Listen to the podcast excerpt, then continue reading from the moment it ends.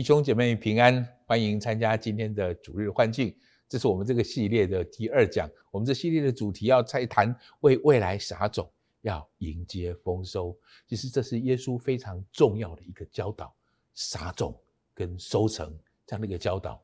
今天我们的主题会专注在关系上撒种，所以我们今天的主题是为美好的关系撒种。我们先来读今天的主题经文。按照往例，我们会站起来读今天的主题经文。今天主题经文在路加福音里面第六章第三十一节，耶稣的教导。我们一起大声来读，请。你们愿意人怎样待你们，你们也要怎样待人。是的，愿意人怎样待你们，我们就要怎样待人。这就是种与收的法则。我们一起低头来祷告。天父，谢谢你，我们恭敬地把以下的时间仰望在主的手中，求主带领。求主恩高祝福我们在这里所传讲的，祝福我们每一位弟兄姐妹，不管在何处所聆听的，都带着你美好的恩典跟旨意，让你的话语、你的道可以真实的在我们生命当中长出属于你的生命来。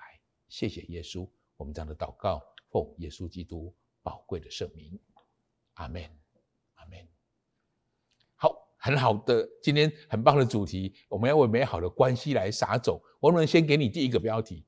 第一个标题是我们今天很重要的这个法则，这个系列很重要的这个法则叫做“种什么就收什么”。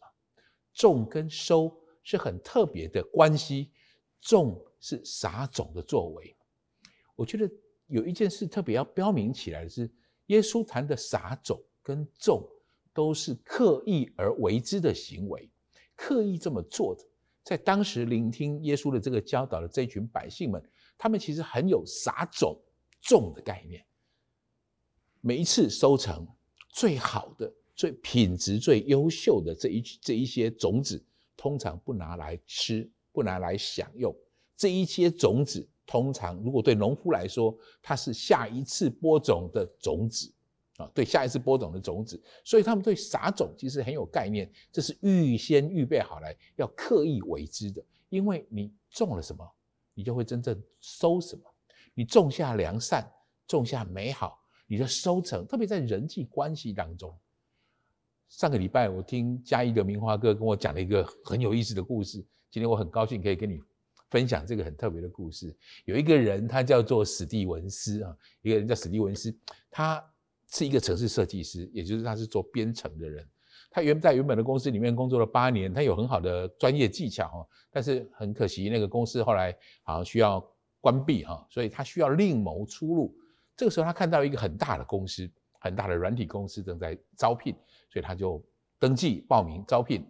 然后这个时候，当然有面面试的时候啊，来到这一天，他其实很有自信，因为他其实他的他的技术很好，他是工程方面的能力很好，所以他对于这些城市设计的呃的功力，其实他自己很有他很有自信，所以他去面试的时候。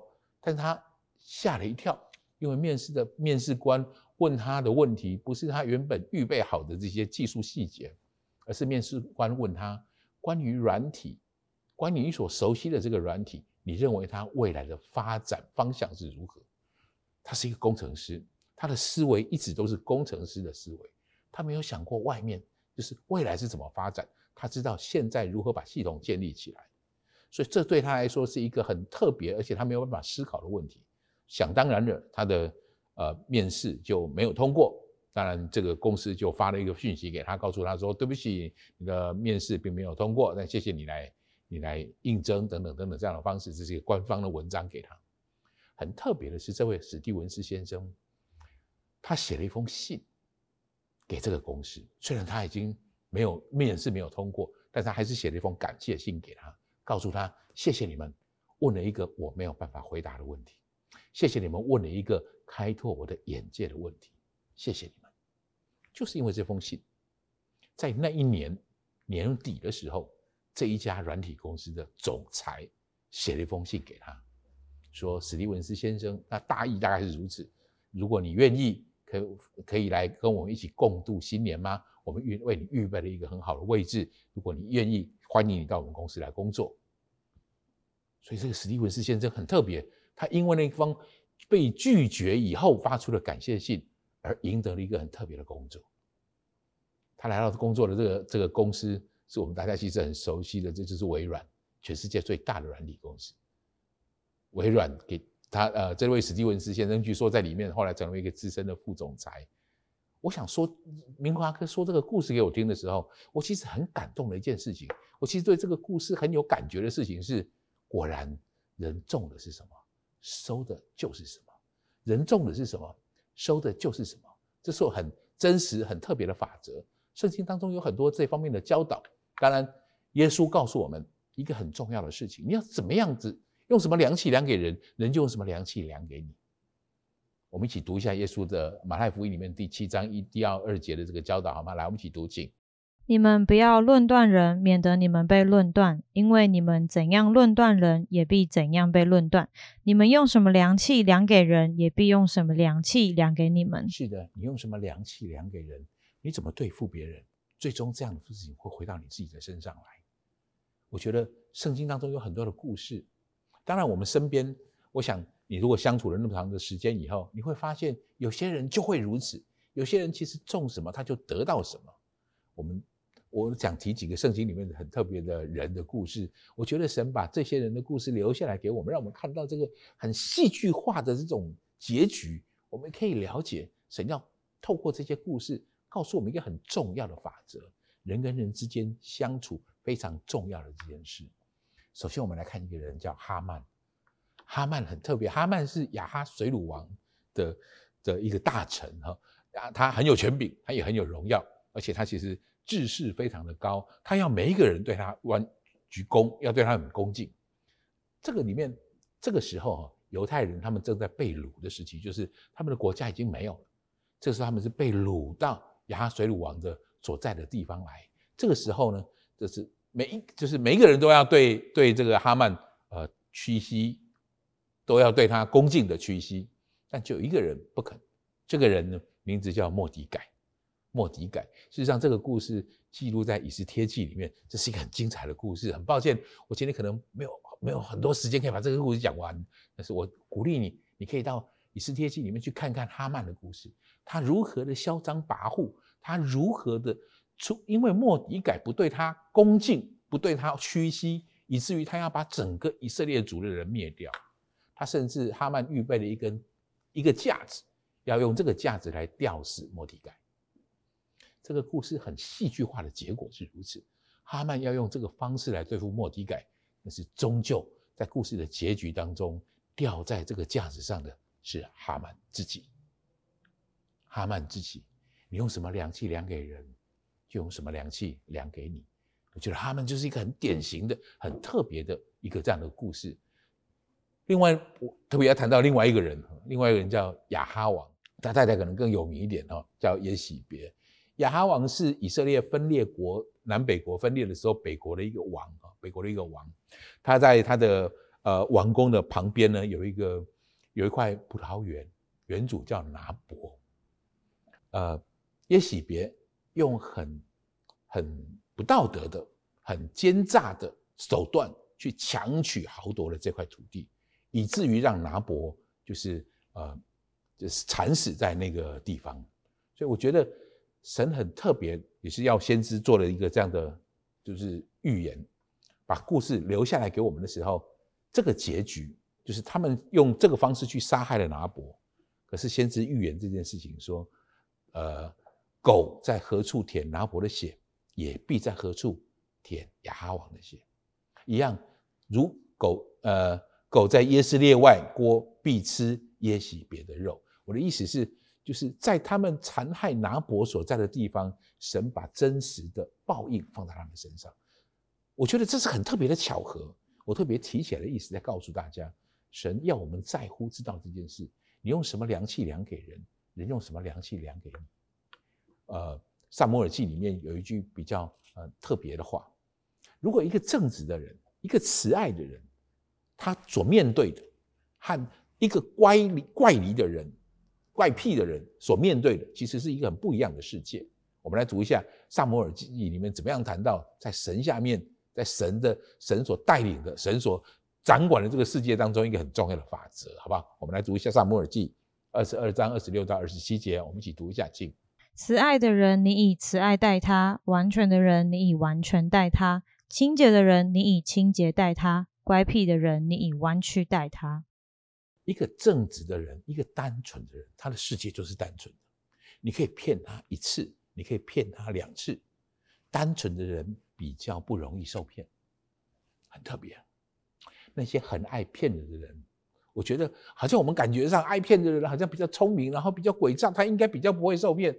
但是你如果看一看，真正受骗的都是那些爱骗人的人。圣经有一个人叫雅各，他特别喜欢拐、抢跟骗。事实上，雅各的一生很特别啊。雅各他从小我们都很熟悉的故事，为了红豆汤，他哥哥的一碗红豆汤，把他骗了那个长子的名分，他也骗了他爸爸，就是那个对长子的这个祝福。事实上，雅各一生也在被骗当中。雅各后来到了他的舅舅拉班那里去，为了看上拉班的女儿，哦，叫拉喜欢拉杰，所以他为了娶拉杰，为拉班的工作。拉班也骗了他，把拉杰的姐姐叫利亚也也嫁给他，所以他为了这件事情多为就是多被拉班骗了七年的时间，为拉班来工作。骗的人总会在这些事情上被骗，所以以至于像雅各，后来他叫以色列，他骗了他爸爸，后来他的孩子们也骗他，拿着约瑟的。沾血的衣服来跟他说：“你的孩子不见了，你的孩子被野兽吞吃了。”约瑟那个时候多么痛苦，多么难过。他可曾想过，他曾经也这样骗过他爸爸？所以你发现，我觉得圣经里面很有意思的几几个几些故事，让我们知道人种的是什么，人收的就是什么。当然，如果你用正直良善，我们来谈一个人叫约瑟。约瑟其实是最不容易正直的人。他一生怪离，一生所经历的事情有许多的苦难，但是圣经里面提到耶和华与约瑟同在，所以以至于约瑟成为一个很特别的人。我特别要谈一件事情：约瑟怎么对他爸爸的？约瑟在就是约瑟的爸爸叫雅各哈，就我们刚才提到的雅各。雅各其实在年老的时候，他就到叫约瑟到前面来，跟约瑟说：“我我希望你用诚实待我。”那时候约那个雅各已经在埃及了。所以他跟约瑟说：“请你知道，不要把我埋葬在埃及。我死了以后，不要埋葬在埃及，这是别人的地方。把我埋葬在我爸爸我们家族所在的那个地方。”约瑟这时候贵为宰相，当然他爸爸最后给他的这个遗命，他可以在埃及找一个地方安葬他的爸爸，但是他答应承诺了他的父亲，他会把他送回去。所以果然在雅各死后，约瑟浩浩荡荡、很正式的。把雅各的遗体送回去亚伯拉罕所在的那个地方，就是他们在迦南地里面埋好的一个墓穴，他专程送这件事情回去。这是约瑟对雅各做的事，所以很特别的一件事情是这样：约瑟当然在约瑟之后四百年之后，他们在埃及们为奴。那约瑟在临死之前也告诉他的就是这些族人们说：“你们有一天会离开埃及，请你们记得。”在离开埃及的时候，把我带回去，把我带回去我祖先列祖所睡的地方。各位，果然，你知道摩西他们那时候在离开埃及，不是离开的那么顺畅，那个跟约瑟在埃及的时候是完全不一样的法方式法则。所以这个时候他们是匆匆忙忙的，很紧、很很不容易的，就是一群人，其实在很大的压力之下，赶快打点行囊，马上离开。即便在这么紧张的状况下，以色列人一样。按照他们跟约瑟的约定，带着约瑟的骨头，带着约瑟的遗骸，回到亚伯拉罕所要的、所所埋葬的这个地方。他们还是把约瑟带出来。所以，你用什么量器量给人，人也用什么量器量给你。圣经里面有些很特别、很有意思的故的故事，其实很值得我们好好去思考、好好去思想这样的事情。所以，弟兄姐妹们，种什么就收什么。这是神很重要的法则，神也不吝于用圣经一直不停地告诉我们这个非常重要的法则。其次，第二个我要给你一个第二个标题：你既然知道，我们知道种什么就收什么，那第二个标题我要给你的是：你想收什么，你就应该留心你在撒什么种，也就是你要刻意知道你为什么事情在撒种。撒种对我们来说很重要的意义是什么？我刚才提到。我们总会在我们手上拿一些种子，我们就收成起来的这些种子，我们会来撒种。我想跟弟兄姐妹分享一个真实的情况：我们每一个人身上其实都带着一大把的种子，我们都带着这个种子。这些种子是因为过去的经历、原生家庭的影响等等等等因素，我们收成了这些种子。通常我们继续用这样的种子撒种，所以这些种子就决定了我们的遭遇。决定了我们的性格，决定了我们的作为。所以我想这么说，这个标题里面，我想特别特别要跟大家分享，很特别强调的一件事情是，你要注意你撒的种是什么样的种子。在加拉太书的第五章、第六章，其实保罗有很多这方面的这种论述啊，就是特别在谈到我们其实生命当中都在撒种，顺着情欲撒种的，跟顺着圣灵撒种有截然不同的果效。我们来读一下这句话好吗？加拉太书的第六章第八节，好不好？我们一起来读一下。来，顺着情欲撒种的，必从情欲收败坏；顺着圣灵撒种的，必从圣灵收永生。我们每一个人在这事情上面，我们有不同的呃种子。我们我们事实上，圣灵跟情欲是互相相争的。什么叫做顺着情欲？情欲不指不一定指的是男女之间的情欲啊。保罗在加拉太书里面很清楚的做这些方面的教导。情欲不只是情爱之间的事情，包括了许多。我们来读一下，继续读一下保罗条列出来，这对我们来讲是很大的帮助。然后我们一起先读，读完以后我们再来讨论这件事。来，请。情欲的事都是显而易见的，就如奸淫、污秽、邪荡、拜偶像、邪术、仇恨、争竞、记恨、恼怒、结党、纷争、异端、嫉妒、醉酒、荒宴等类。我从前告诉你们，现在又告诉你们，行这样事的人，必不能承受神的国。是，这些是情欲上的事，情欲上的事，其实我们都并不陌生。保罗一个一个列东西，把它提出列出来。我想这么说的事情是，这些东西，这些情欲的种子，其实我们每一个人，因为过去我刚刚所提到这样的事，因为过去的关系，可能有很多东西是掌握在这个是这个情欲的种子上面，会一直影响我们。我认识一个家庭，这个家庭很特别啊。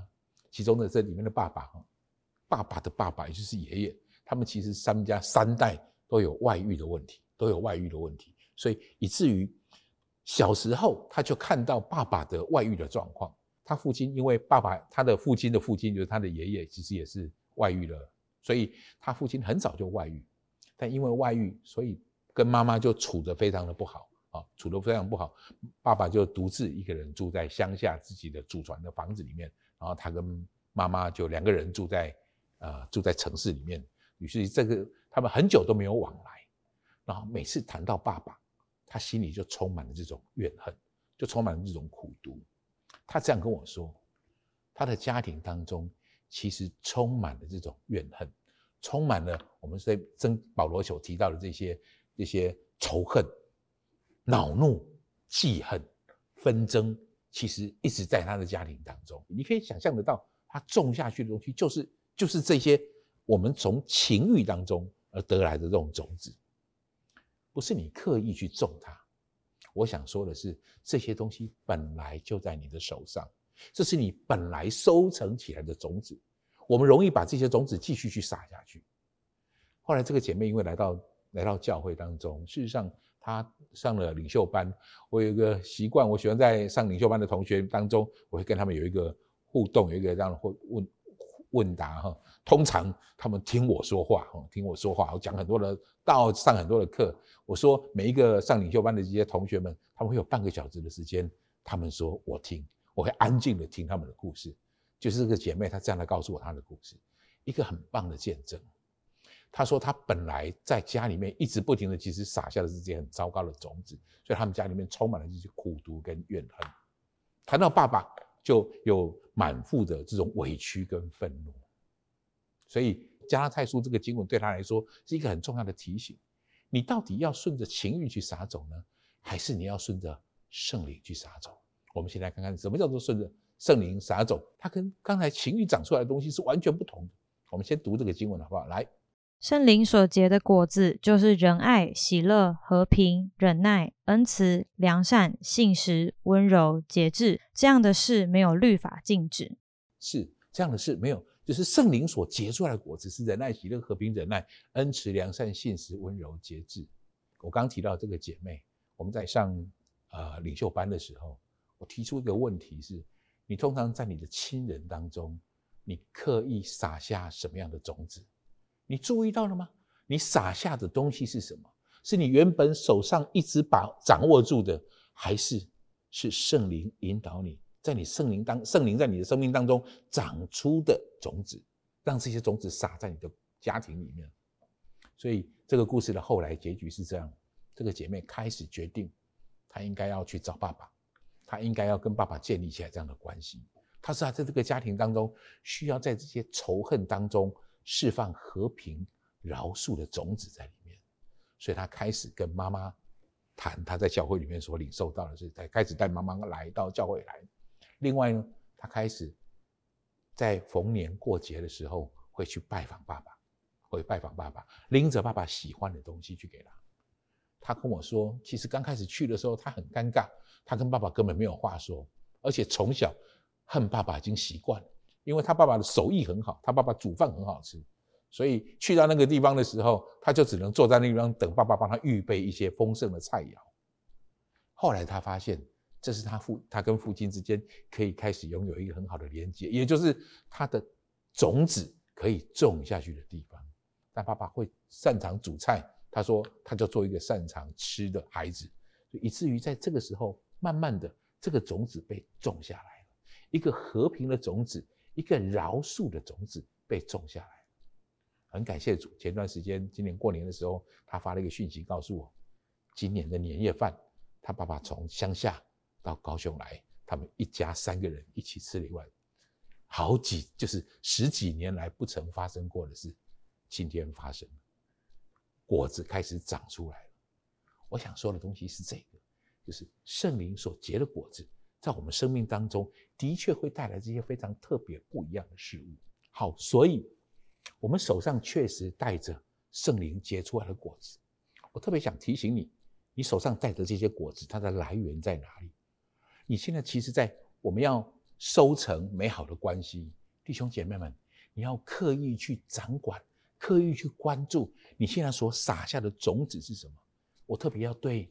我要请你，特别在这段时间，我们有疫情的关系，我们跟家人之间有更多相处的时候，通常在这段时间里面，我们有更多机会对着家人撒种。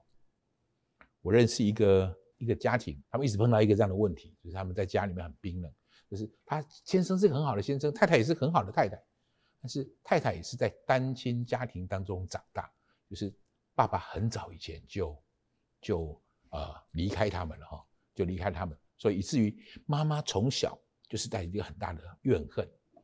换一句话说，要我刚才所举的例子来说，她也是手上抓着一把怨恨的种子的人，她的嘴巴带着很多苦毒的种子。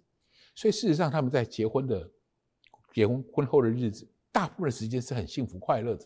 但是他们一直在面对一个这样的问题，就是他们永远在离婚的边缘打转，因为。离婚这两个字一直在他们吵架当中被提出来，主要是这位太太，这位太太她，她不自觉的就会在家庭当中把妈妈给她的那些话语一样倾倒在她这个家庭里面。换一句话说，她妈妈当初在那个家庭，当然她妈妈是有，我觉得她有很好的理由可以发出这些抱怨，她从小领受了这些抱怨，这些种子。让他在新的这个家，在他自己成立这个家庭当中，他也不停地在释放出来，所以以至于如果凡是遇到什么不快乐的事情的时候，他口中说出的言语会非常的锐利，会非常的呃令人吃惊这样的一个一个方式。所以在先生告就是我们在谈的时候，先生会提起来说，这些东西有时会触动他的很里面很很糟糕很难过的这些事情，以至于在家庭当中一切好像看起来。呃，外人看起来好像很美好，可是他在这件事情上面，他们其实饱受这样的苦果。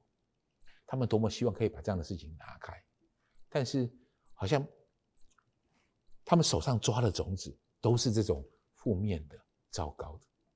但是来到教会之后，我觉得一个很重要的事情，我们凭什么手上会有好的种子？虽然我们即便在过去的过程当中，呃，以前过去的也许不不不好的遭遇里面，我们手上已经抓着一把这种糟糕的种子了。弟兄姐妹们，今天的聚会，今天的讯息，我最想说的是这件事情：我们太专注在我们手上抓到的东西，呃，抓抓到了这些糟糕的种子，就是刚才我们在加拉太书里面读到那一种情欲来的这些种子。败坏的，但是我们要清，我们太专注在这些事情上，我们习惯撒这样的种子。可是你要知道，如果你已经在教会里面，你生命当中有一个很重要的事是，你手上另外抓着一把从耶稣来的种子，因为如此，你才会在这个地方听这样的讯息。请你知道这件事，耶稣谈撒种的比喻的时候，主要就在谈这个概念。耶稣第一个谈的撒种的比喻，就是人撒种，撒在荆棘里，撒在土里啊。就是他做了这些比喻之后，他清楚解释了什么叫做撒种，哪些种种子撒在好土里面，它所长三十倍、六十倍，这个是怎什什么意思？耶稣后来自己做了这个比喻，然后我们读一下马太福音的十三章二十三节，他为这个比喻做了说明啊，就是做了解释。我们来读一下这个经文好不好？来。撒在好地上的，就是人听到明白了，后来结实，有一百倍的，有六十倍的，有三十倍的。弟兄姐妹们，这是耶稣说的话。耶稣说：“有人听到明白了。”耶稣把道撒撒在我们的心里面，这是耶稣刻意做的行为，以至于我们身上，如果这是好土，这是为什么？我每次在我们开始聚会的时候，我会为大为大家祷告。求主帮助我们的心成为好土，让神的道真实的会长在我们里面，于是我们就会长出很多属于神的种子来。弟兄姐妹们，这是我们生命的祝福，不只是我们自己的祝福，是我们家人的祝福，是我们身边人们的祝福。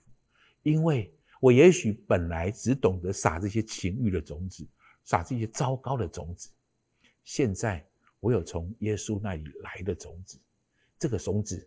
是圣灵的种子，是生命的种子，以至于我就可以长，我们长出好好土，长出来之后，我们就有能力去撒出这样的种子出来。耶稣的门徒彼得其实也谈了一个很类似的话语，我们一起来读这个话好不好？来，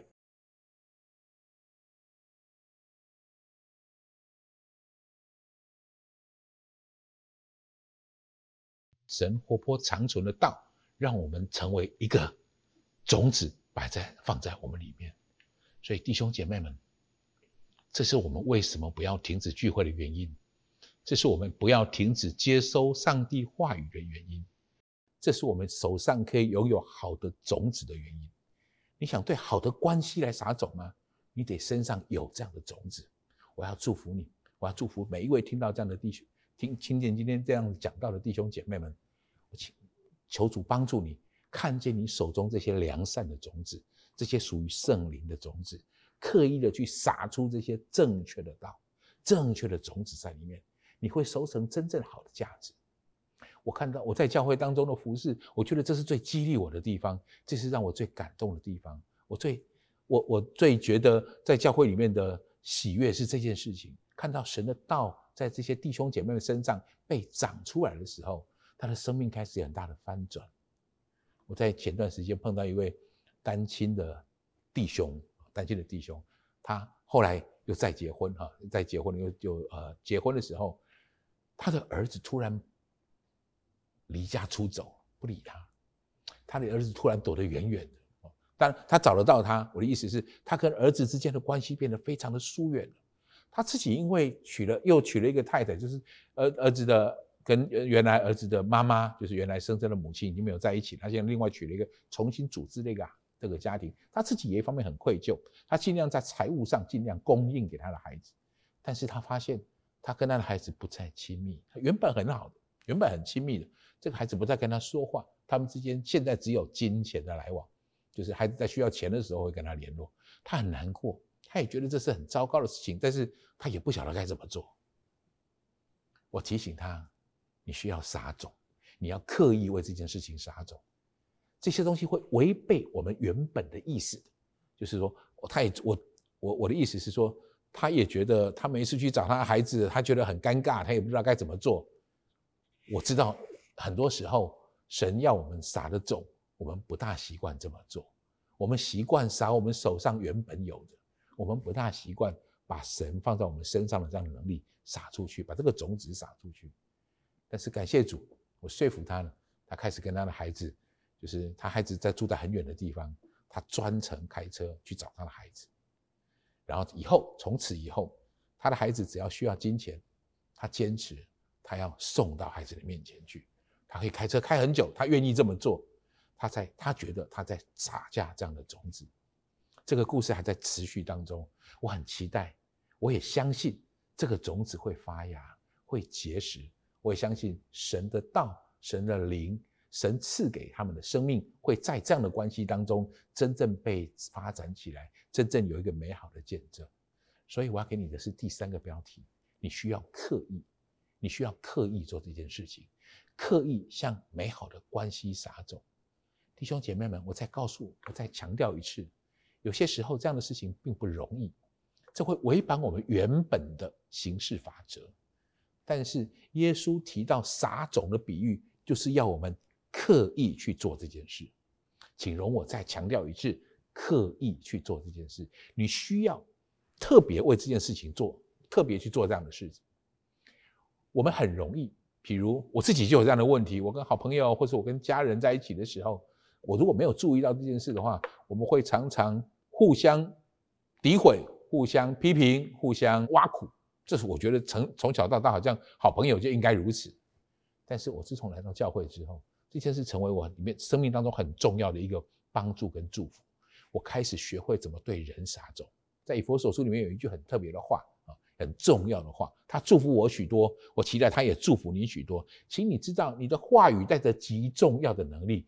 其实我们主要撒种的地方，口是我们很重要撒种的地方。当然，你可以为人做些什么事情，这是很好的做法。但是注意你的口舌，永远带着我们关系的方向。我们来读一下以佛所著的四章二十九节，好吗？来，请。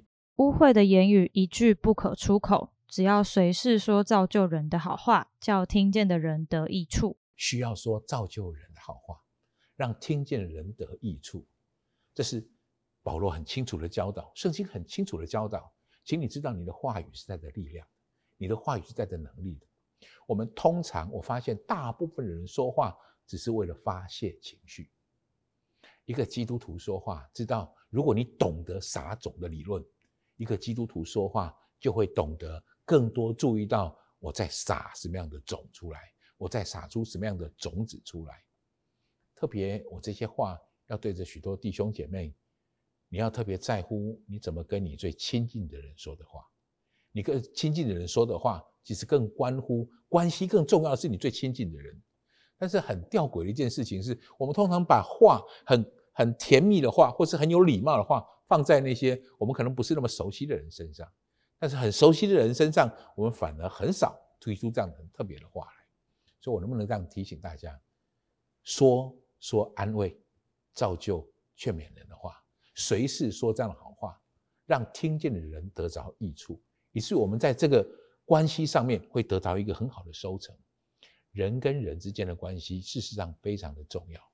人跟人的关系，其实关系着我们幸福与否很重要的一个体会价值，就是我们跟人之间的关系。所以我要祝福大家，你要懂得可以在对的地方撒种，在在人跟人之间这个很甜蜜的地方来撒种。第二个，你需要撒种，就是把这样关系放在你跟神之间的关系，你跟神之间的关系。事实上，上个礼拜修哥花了很多的时间，花这个修哥特别在谈到人怎么样在属灵上面，你会得到这种属灵的属灵的健康、属灵的的这种健壮上面撒种。修哥谈了很多，我们能特别补充一件事情，对我自己来说很重要的是，因为每一件事起先都是一个种子。它在里面会慢慢去发芽起来，会成长起来。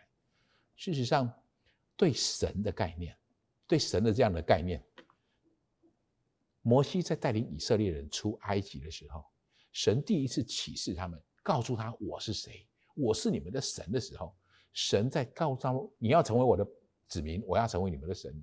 神立刻给他们一个很重要的法则，这个法则是什么法则？给神的法则。换一句话说，你要把种子，把这些对的方式，把你所得的东西，先摆在神的面前，摆在神的面前，用这个方式来尊荣神，用这个方式来敬畏神。这件事是我，我觉得，如果你希望跟神有个最好的关系，我鼓励你，我真的建议你，你从这件事情开始。请注意，这是《生命记》当中神对以色列百姓刚认识他的百姓们说的话。我们来读这个话，好不好？来。又要把你的五谷、新酒和油的十分之一，并牛群、羊群中投生的，吃在耶和华你神面前，就是他所选择要立为他名的居所。这样，你可以学习时常敬畏耶和华你的神。是我刚才说这个观念，事实上是帮助我让神真的成为我的神最重要的一个种子。刚开始我们会，我说我自己的经验，我认识神。我敬拜神，其实我我喜欢圣经里面的真理，我也看到圣经有很多很多很特别的智慧。但是真的要把神当成是我的神，你要敬拜他，你要敬拜他这样的事情，一直到我开始把我的十分之一，把我的金钱出熟的果子交在神的面前以前，我不能说神真的拥有我。当我做了这件事之后，我显明神在我生命当中真正的地位，这跟别人无关，这跟我自己有关。从来没有人检查过我有什么奉献，从来没有人知道我到底奉献了多少钱给神，从来没有人知道我该不该拿这些钱给神。我自己知道，我自己很清楚知道我跟神之间的关系。我从什么时候开始把我的金钱交在神的手里的时候，或是把我的时间交在神的手里的时候，神开始成为我的神。人一生当中最重要的法则，在知道什么是神，什么不是神。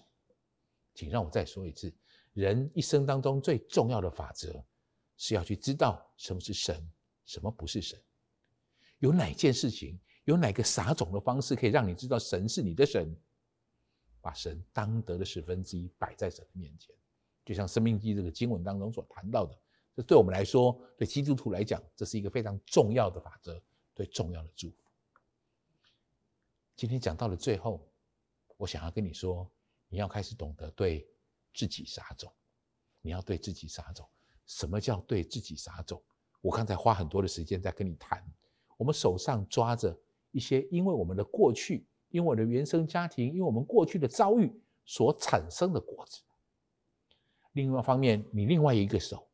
是抓着神播在你生命当中的道所长出的种子，求神帮助我们。你知道用哪个方式来撒种？请你知道，神告诉我们生命当中有自由。请你知道，这加拉太书里面，呃，加拉太书里面那个保罗讲了一个很特别的话，很重要的话。我们得着了这个自由。所以我们要站立得稳，就不要随便再乱撒了。保罗这个结论做在加拉太书的第五章第一节里面，他特别提到这个很重要的概念：我们已经得到自由了。所以后面他开始来谈圣灵，随着圣灵撒种和随着情欲撒种。我们来看一下保罗是怎么告诉我们的，弟兄姐妹们，这个经文对我们何其重要！你需要拥有这个自由，这个自由就是你有撒种的选择权的自由。我们来读这个经文好不好？来。基督释放了我们，叫我们得以自由，所以要站立得稳，不要再被奴仆的恶挟制。人有一个本质，善于习惯把那些我们已经领受到的苦果继续撒出去。但是神让我们得到自由，这叫挟制。从此我们因着神得到自由，我们懂得释放对的东西，我们懂得释放关于神的道，懂得释放关于神的祝福。所以弟兄姐妹们，你需要对自己撒种。对自己撒种最重要的原因，第一个，你要参与主日，你要参与在主日当中，让神的话可以继续的在你里面，在你的心田里发展出来。另外，我要鼓励你，你要常常读经，常常读阅读圣经，让神的真理可以透过这些经文，可以真实的可以告诉你，可以把这个东西传递过来给你。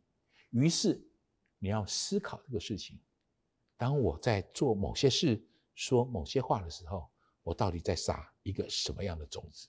我在撒什么样的种子？我很喜欢一首祷告词，是法兰西斯的祷告文。我特别喜欢他的地方在，他在相反的环境当中，我们所处的环境当中，可能是别人撒的种子，以至于充满黑暗；也可能自己撒的种子，让里面充满了憎恨。可是神给我们一个很重要的力量，我们生命当中领受了神的话语，领受了耶稣的祝福之后，你有能力。我再说一次，你有能力在负面黑暗的地方撒下正面的光明的种子，就像法兰圣法兰西斯的祷文里面。他所提到的这样的事情，说要在憎恨之处播下神的爱，要在伤痕之处播下神的宽恕，要在怀疑之处播下属于神的信心。各位，这都是在不容易的地方播出属于神的种子的话语。继续在绝望之处要播下属于神的盼望，在幽暗之处要播下。属于上帝的光明，在忧愁之处播下欢愉。对我们来讲，这是多么重要的祝福，弟兄姐妹们，这是祝福。正如当初耶和华如何应许亚伯拉罕，跟他说：“众人要因你得福。”弟兄姐妹们，如果你是基督徒，如果你今天听到这样的话，今天听到这样的道，今天听到这样子撒种关于撒种的这种祝福。你身上就带着这个很重要的能力，请你拥有了自由，去选择在对的地方撒下属于神的种子，撒下你已经可以领受到的，从耶稣那里在你身上当中长出来的这样的道，你有能力去释放这样的种子。愿神祝福我们每一个人，我们都可以对着美好的关系来撒种。我们一起来祷告。天父，谢谢你，让我们可以在这里领再一次领受你撒种的祝福。愿主祝福我们在场的每一个弟兄姐妹们，我们拥有能力，我们拥有自由，去选择我们要撒的种子。主啊，我特别要为那些曾经因为过去的苦难、过去的遭遇，手上满着满抓着过去艰苦的种子、糟糕的种子，那些属于情欲的种子的弟兄姐妹们。主啊，我我要为他们祷告。主，这些人要因着你的话语得到自由，这些人不再受情欲的搅扰。主帮助我们释放你的圣灵在我们当中，以至于让这些每一位每一个糟糕的过去都成为祝福的种子，每一个糟糕的种子最后都转化，因着主你的爱，因着主你的能力。把这样的事情释放在我们每一个人的生命当中，活出属于你的恩典跟旨意来。谢谢主，让你把求主让每一个人，我们在场的我们在场，我们听到这样的祝福的这样的呃祷告的每一个弟兄姐妹们，我们拥有能力释放对的种子在对的关系当中。谢谢耶稣。我要特别为那些也许你还不是基督徒，你还不是。不那么认识耶稣，恭喜你！也许你跟着家人一起看到这样的一个视频，你看到基督徒的生命很重要的要求。我觉得神，你看到基督徒在在耶稣的带领当中非常重要的这个法则，就是种和收的法则。如果你也羡慕可以在生命当中长出三十倍、六十倍、一百倍的这样的种子，可以享受。耶稣在我们身上栽种这样的一个能力，我要带你做这个祷告。这个祷告很特别，要打开你的心，邀请耶稣到你生命当中来。所以，如果你愿意，我邀请你跟我一句一句这样来祷告。当然，你的家人如果在旁边可以的话，牵着他的手，我们牵着手一起做这样的祷告。亲爱的主耶稣，亲爱的主耶稣，谢谢你让我认识你。谢谢你让我认识你。现在我要打开我的心。现在我要打开我的心，邀请你到我的心中来。邀请你到我的心中来，成为我生命的救主，成为我生命的救主，成为我的主宰，成为我的主宰。求你赦免我的过犯，求你赦免我的过犯，原谅我的罪，原谅我的罪，带领我前方的道路，带领我前方的道路，有能力撒出属于上帝的种子，有能力撒出属于上帝的种子，收成最美好的关系，收成最美好的关系。谢谢耶稣，谢谢耶稣。我这样祷告，我这祷告，奉耶稣基督宝贵的圣名，奉耶稣基督宝贵的圣名。阿门，阿门。恭喜你，愿上帝祝福你。